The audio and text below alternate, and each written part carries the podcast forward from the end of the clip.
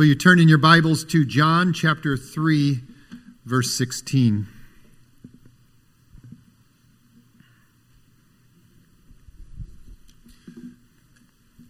It's the final message for me as a lead pastor. Last week, I wanted to focus totally on Jesus, primarily Jesus, centrally on Jesus.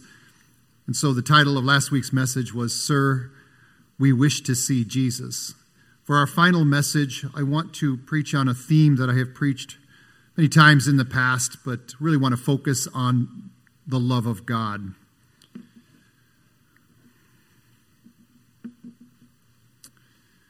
We'll be looking at three small sections of Scripture. You're holding in your hands the holy Word of God, it's the living Word made alive by the Holy Spirit. It's eternal, never changing. Heaven and earth will pass away, but the Word of God will never pass away. This is the Word of God. John chapter 3. I'm actually going to start with verse number 14. And as Moses lifted up the serpent in the wilderness, so must the Son of Man be lifted up, that whoever believes in him may have eternal life.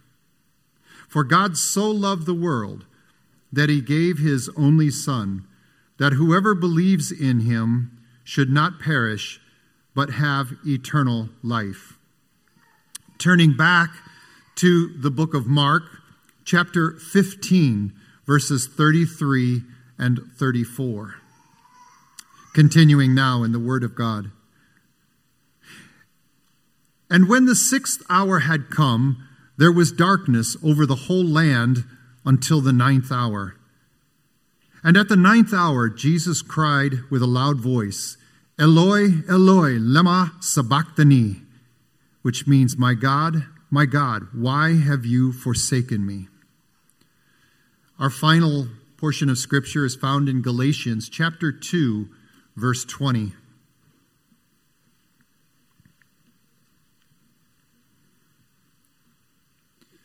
The Apostle Paul writes these words to the church of Galatia I have been crucified with Christ. It is no longer I who live, but Christ who lives in me. And the life I now live in the flesh, I live by faith in the Son of God who loved me and gave himself for me. Let's pray. Father in heaven, we want to see Jesus this morning. And in seeing Jesus, we want to better understand your love for us. And in seeing Jesus, we want to become more like him, motivated by your love for us.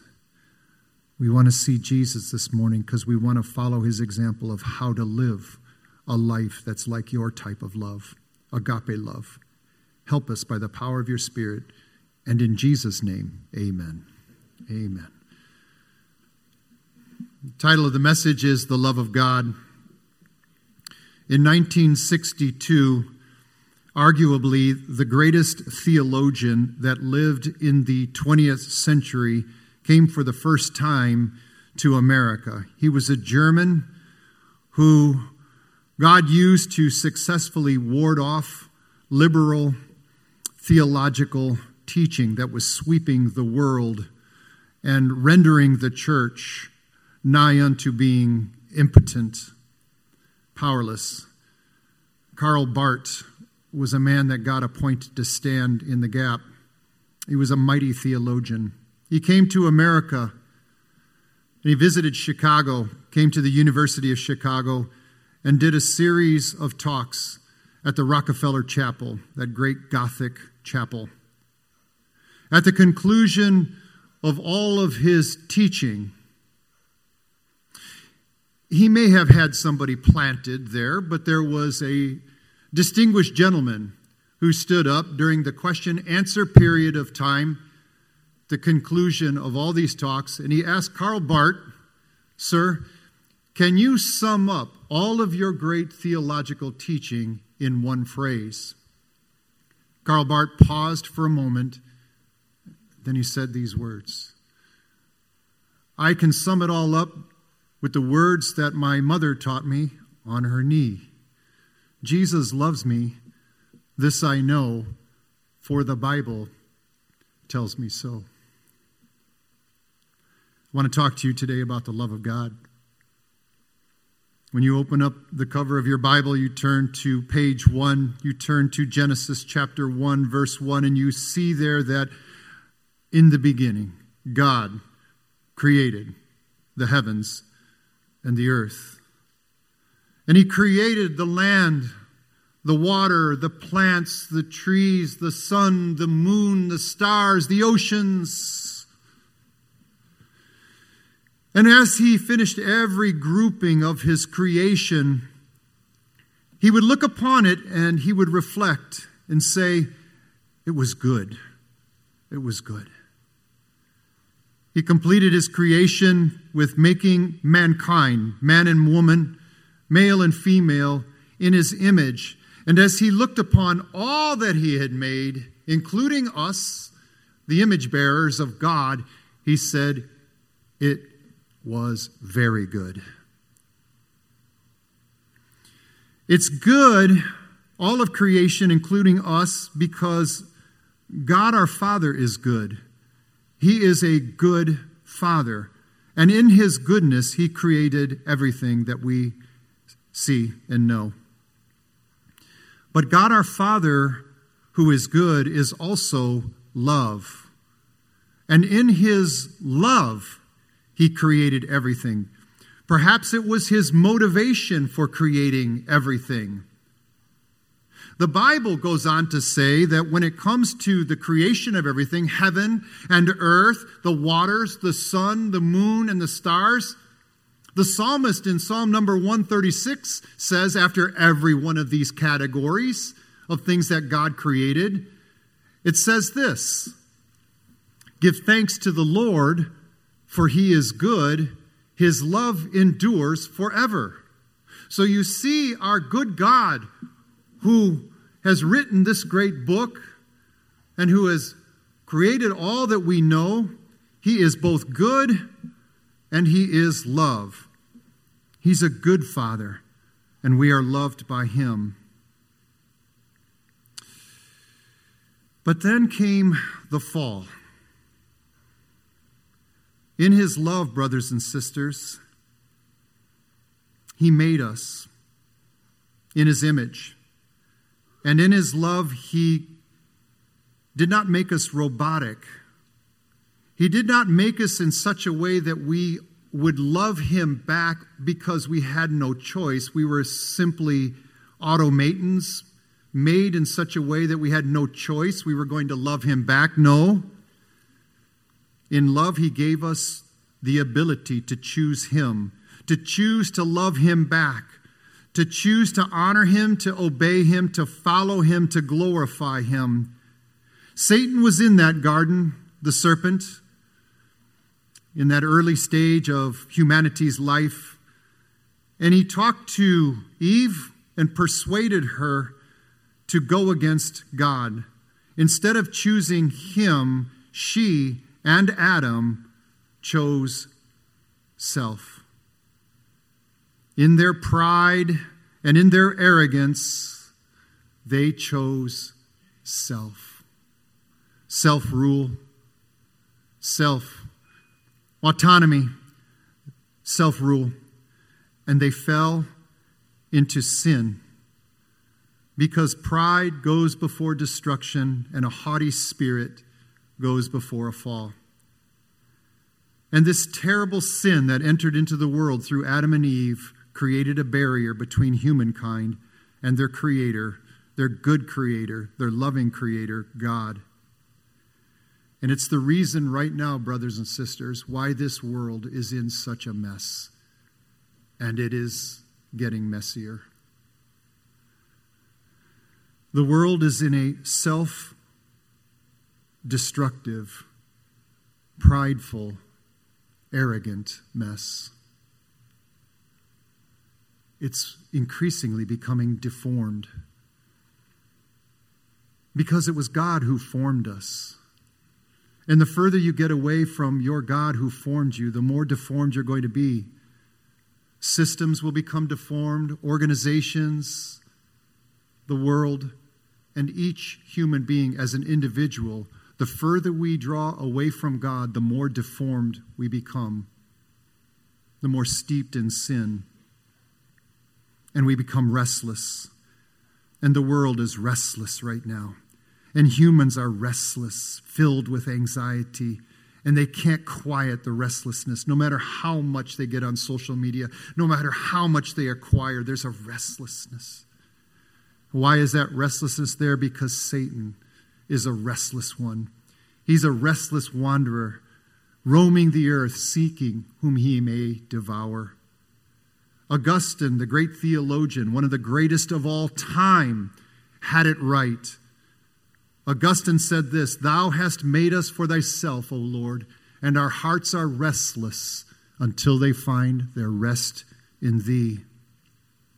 God created us in such a way, whether we want it to be that way or not, He created in us a longing for Him.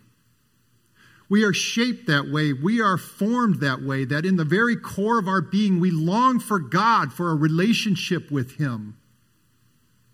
But this longing for this relationship is mutual.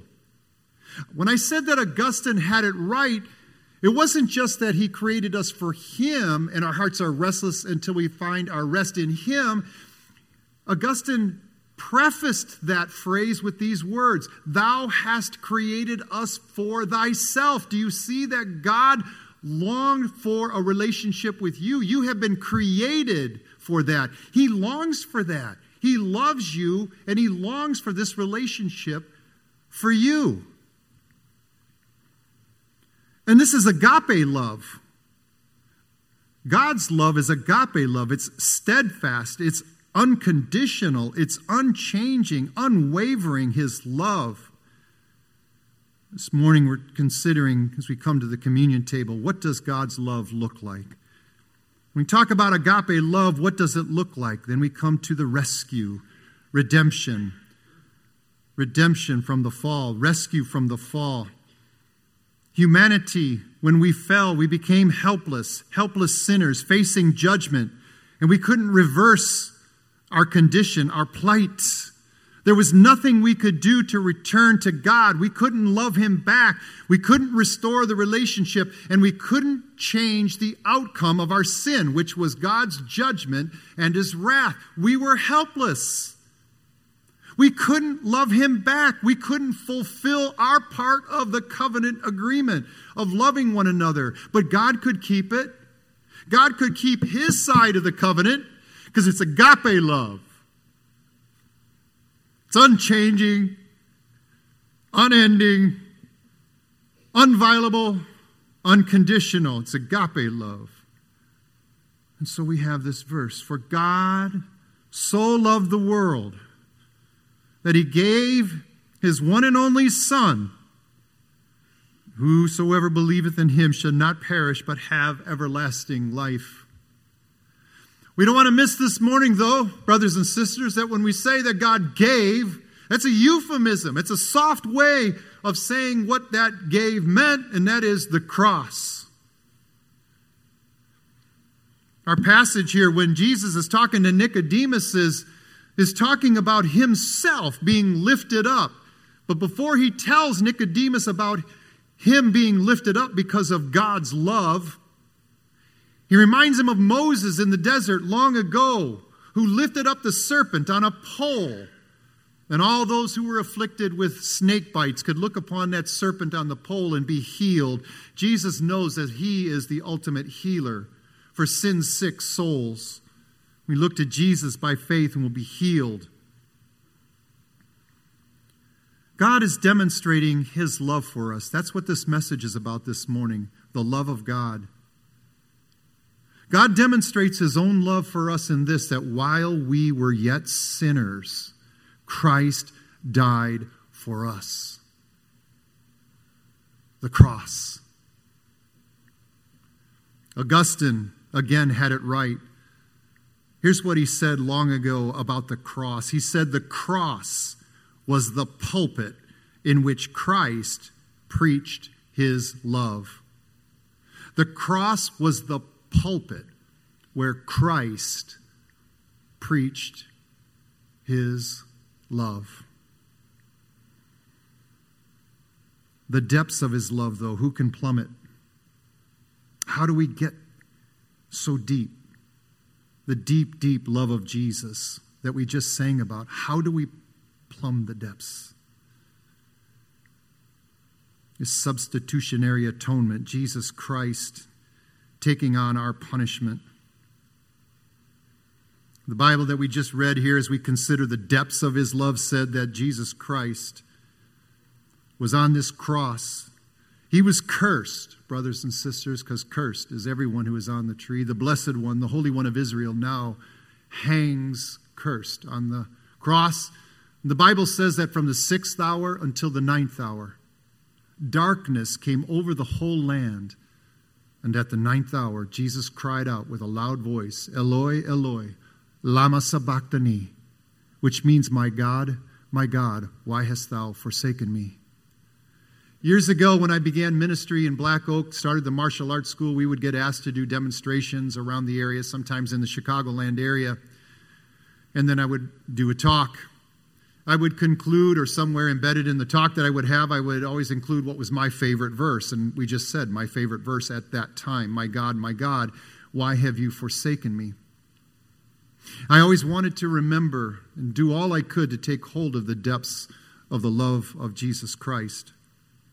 For God so loved the world is my favorite verse now. But at that time, it was, My God, my God, why have you forsaken me? Because when I considered it, like we all do here this morning, we take in what Jesus Christ in his love is doing for us and what God in his love is doing for us. Jesus Christ is taking on our punishment, our curse, our wrath. He's taking upon himself the bent of our life, where we were heading, and that was eternal separation from God, from our Creator, from our good God, from our loving God, who is all good, who is all love, our God, eternal separation. For some, that is the ultimate expression of hell. Whatever your concept of hell is, a literal place, probably, but for sure it's that condition of being separated forever from all that is good and all that is love, ultimately expressed in all that is God. My God, my God, why have you forsaken me?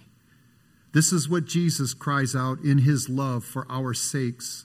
He does that so that we would never have to say those words, so that we, through our faith in Christ, trusting in what he has accomplished for us in his perfect love and in his perfect sacrifice, would never have to say.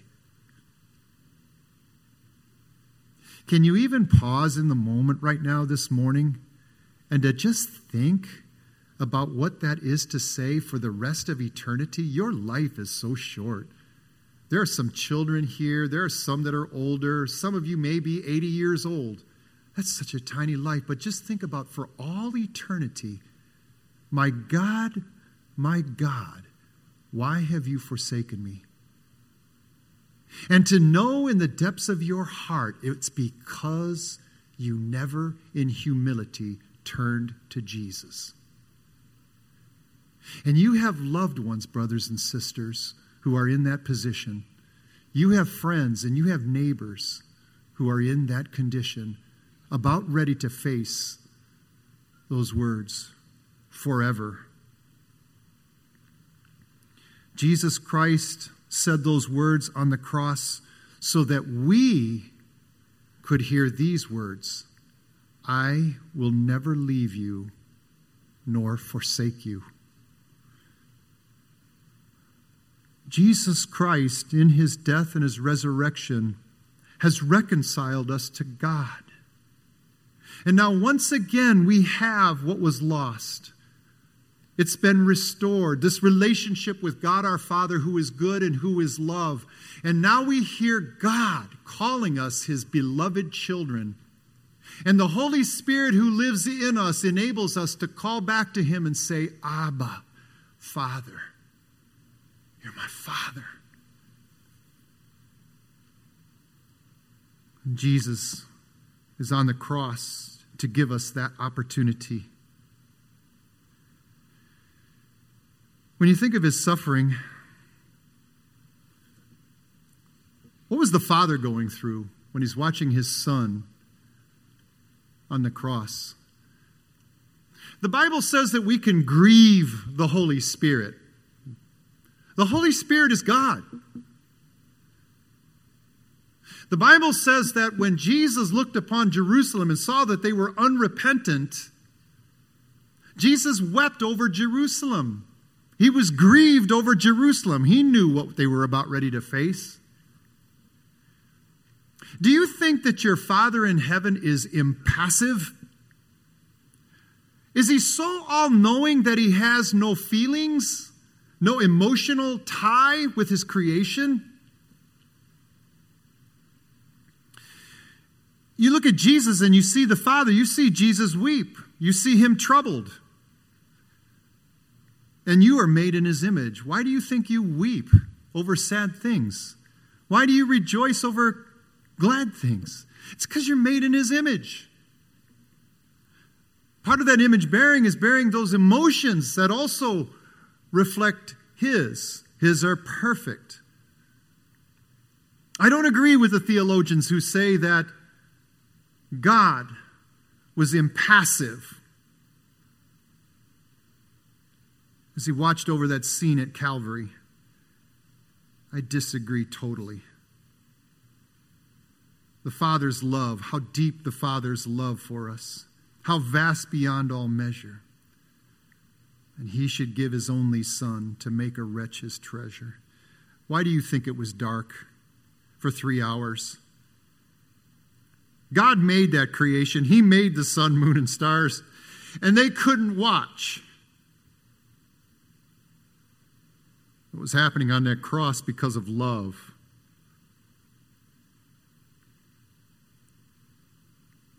Brothers and sisters, when we turn to God, when we turn to Christ in humble faith and childlike dependence upon the, the good Lord,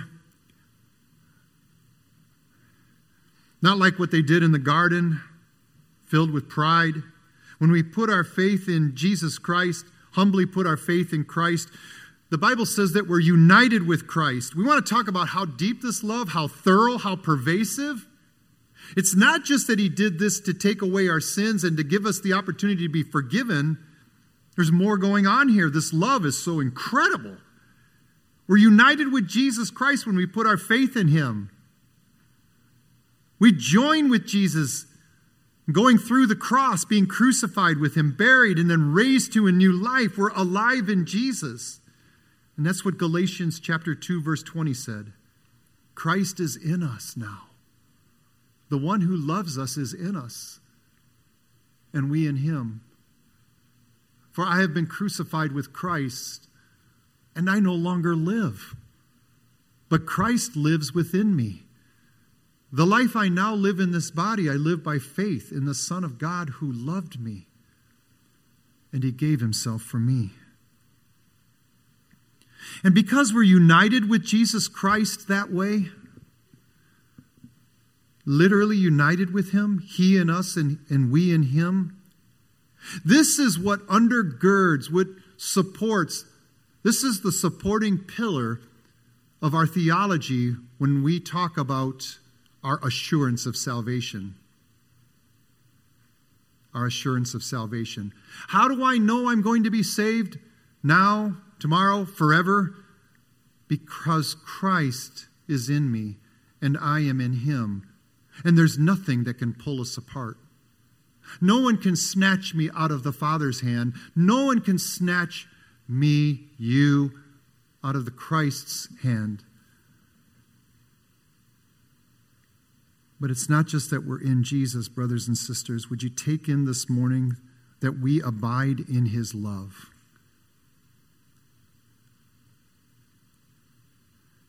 Neither angels, demons, death, life, suffering, persecution, things to come, things that are anything else in all creation, height, depth, no matter how you want to put it. There is nothing in all creation that will be able to separate us from the love of God that is in Christ Jesus our Lord.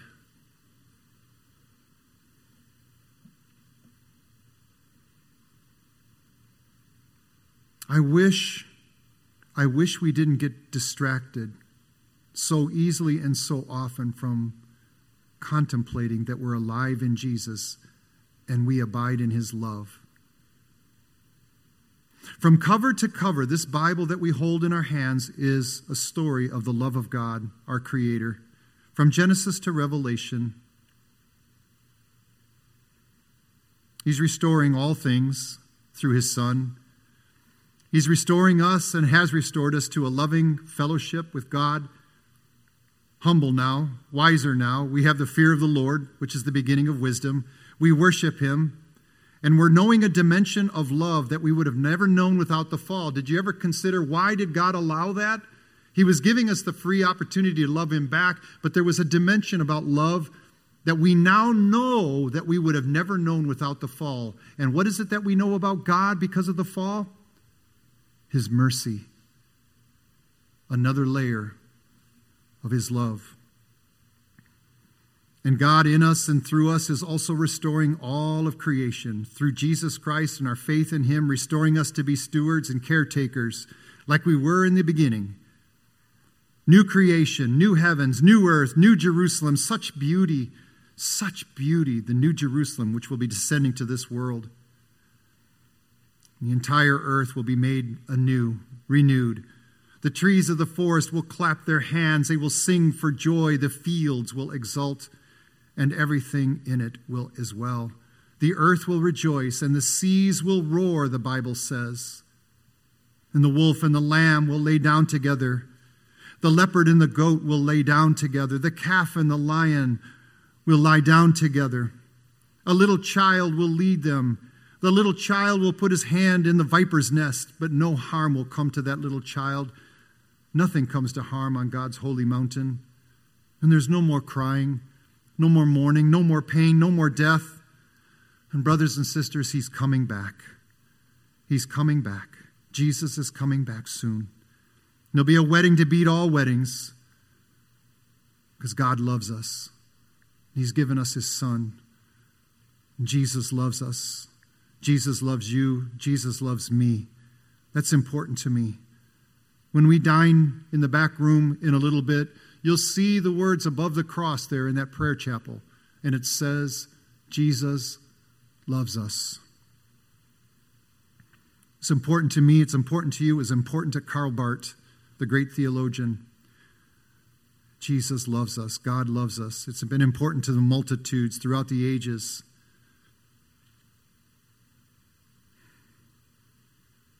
We take in this love, this most precious aspect of His love, consideration of His love. It motivates us. As a pastor, as I step down from the lead position, I've wanted to lead you to Christ, to know Him more, to become more like Him. It's my responsibility. I close a message with the love of God because, by the power of the Holy Spirit, I'm doing all I can to motivate you to obey God, to obey His Son, to serve Him, to join Him in working in creation, outside, out into the world. Do good. Give. Agape love, when I was talking about that before, you know what agape love does? It's always outward. That's why God created. He couldn't help it because that's what love does. It's not self centered, it's not all about me, it's not all consuming. It's not about my agenda, my schedule, what I want to do. It's about others. It gives.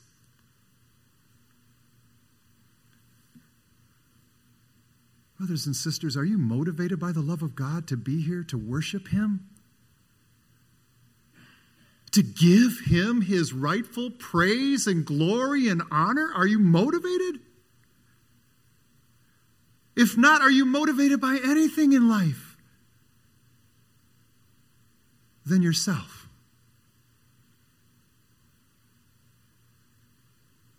This is God's love we're talking about. It should motivate us to want to serve and to give, to create, to make things beautiful all around us, and to bless other people. And I guarantee you that when you take that path of life, of living a life of love as Christ loved you, you will be more fulfilled than you ever could be with your selfish pursuits. Ever. It's not even close.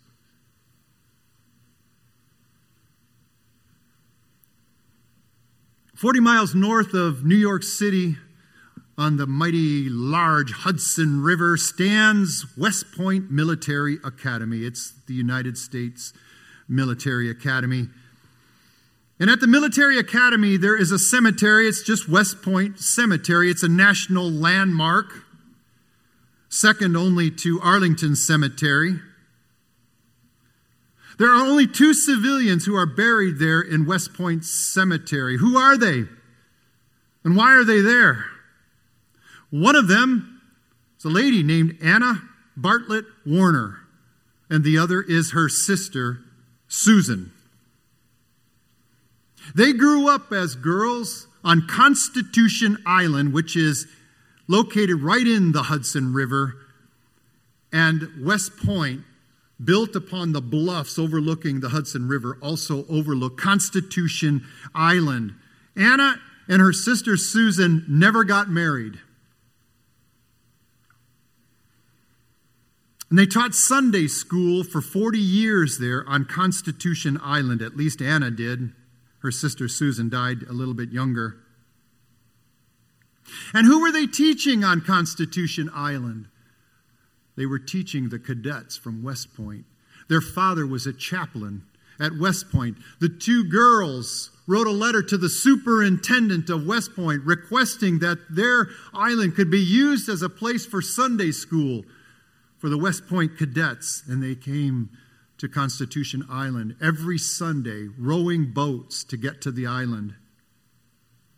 Suzanne was also a writer of novels, and so was Anna. Suzanne had been in the process of writing a book called Say and Seal. It was written in 1860. And in the book, Suzanne wanted to have Anna write a poem because in the book, Suzanne had the Sunday school teacher who had a child in the Sunday school class who was dying. And Anna wrote a poem. And here's how the poem went in that story called Say and Seal, a bestseller of the time. Here's what the poem was Jesus loves me, this I know, for the Bible tells me so. Little ones to him belong, they are weak but he is strong. And the cadets loved that song. And they loved the Sunday school classes. Two years later, a composer saw those words in that novel and put the words together that we now know. Suzanne and Anna were buried at West Point Cemetery, the only civilians to have been buried there, and they were buried with military honors. The love of God. Well, today we close the book of books. This is the grandest of all love stories, the grandest of all stories, and it comes to a close today. But it's a living book. There are still others who have not yet been written into the Lamb's book of life, whose names are not yet written in. This book concludes with these words Jesus Christ encouraging us and here's what he says to us at the end of this great book Surely I am coming soon. Amen. Our response back to him was, Come, Lord Jesus. And the final words of this book is the grace of the Lord Jesus be with you all. And all God's people said, Amen. Let's pray. Father, in your infinite love, you have written us into this greatest and grandest of all stories, this love story. And Father, this morning we thank you with all our heart. We thank you also for those who told us about Jesus. Use us to tell others about Jesus and use us to bring glory to your holy name. In Jesus' name, amen.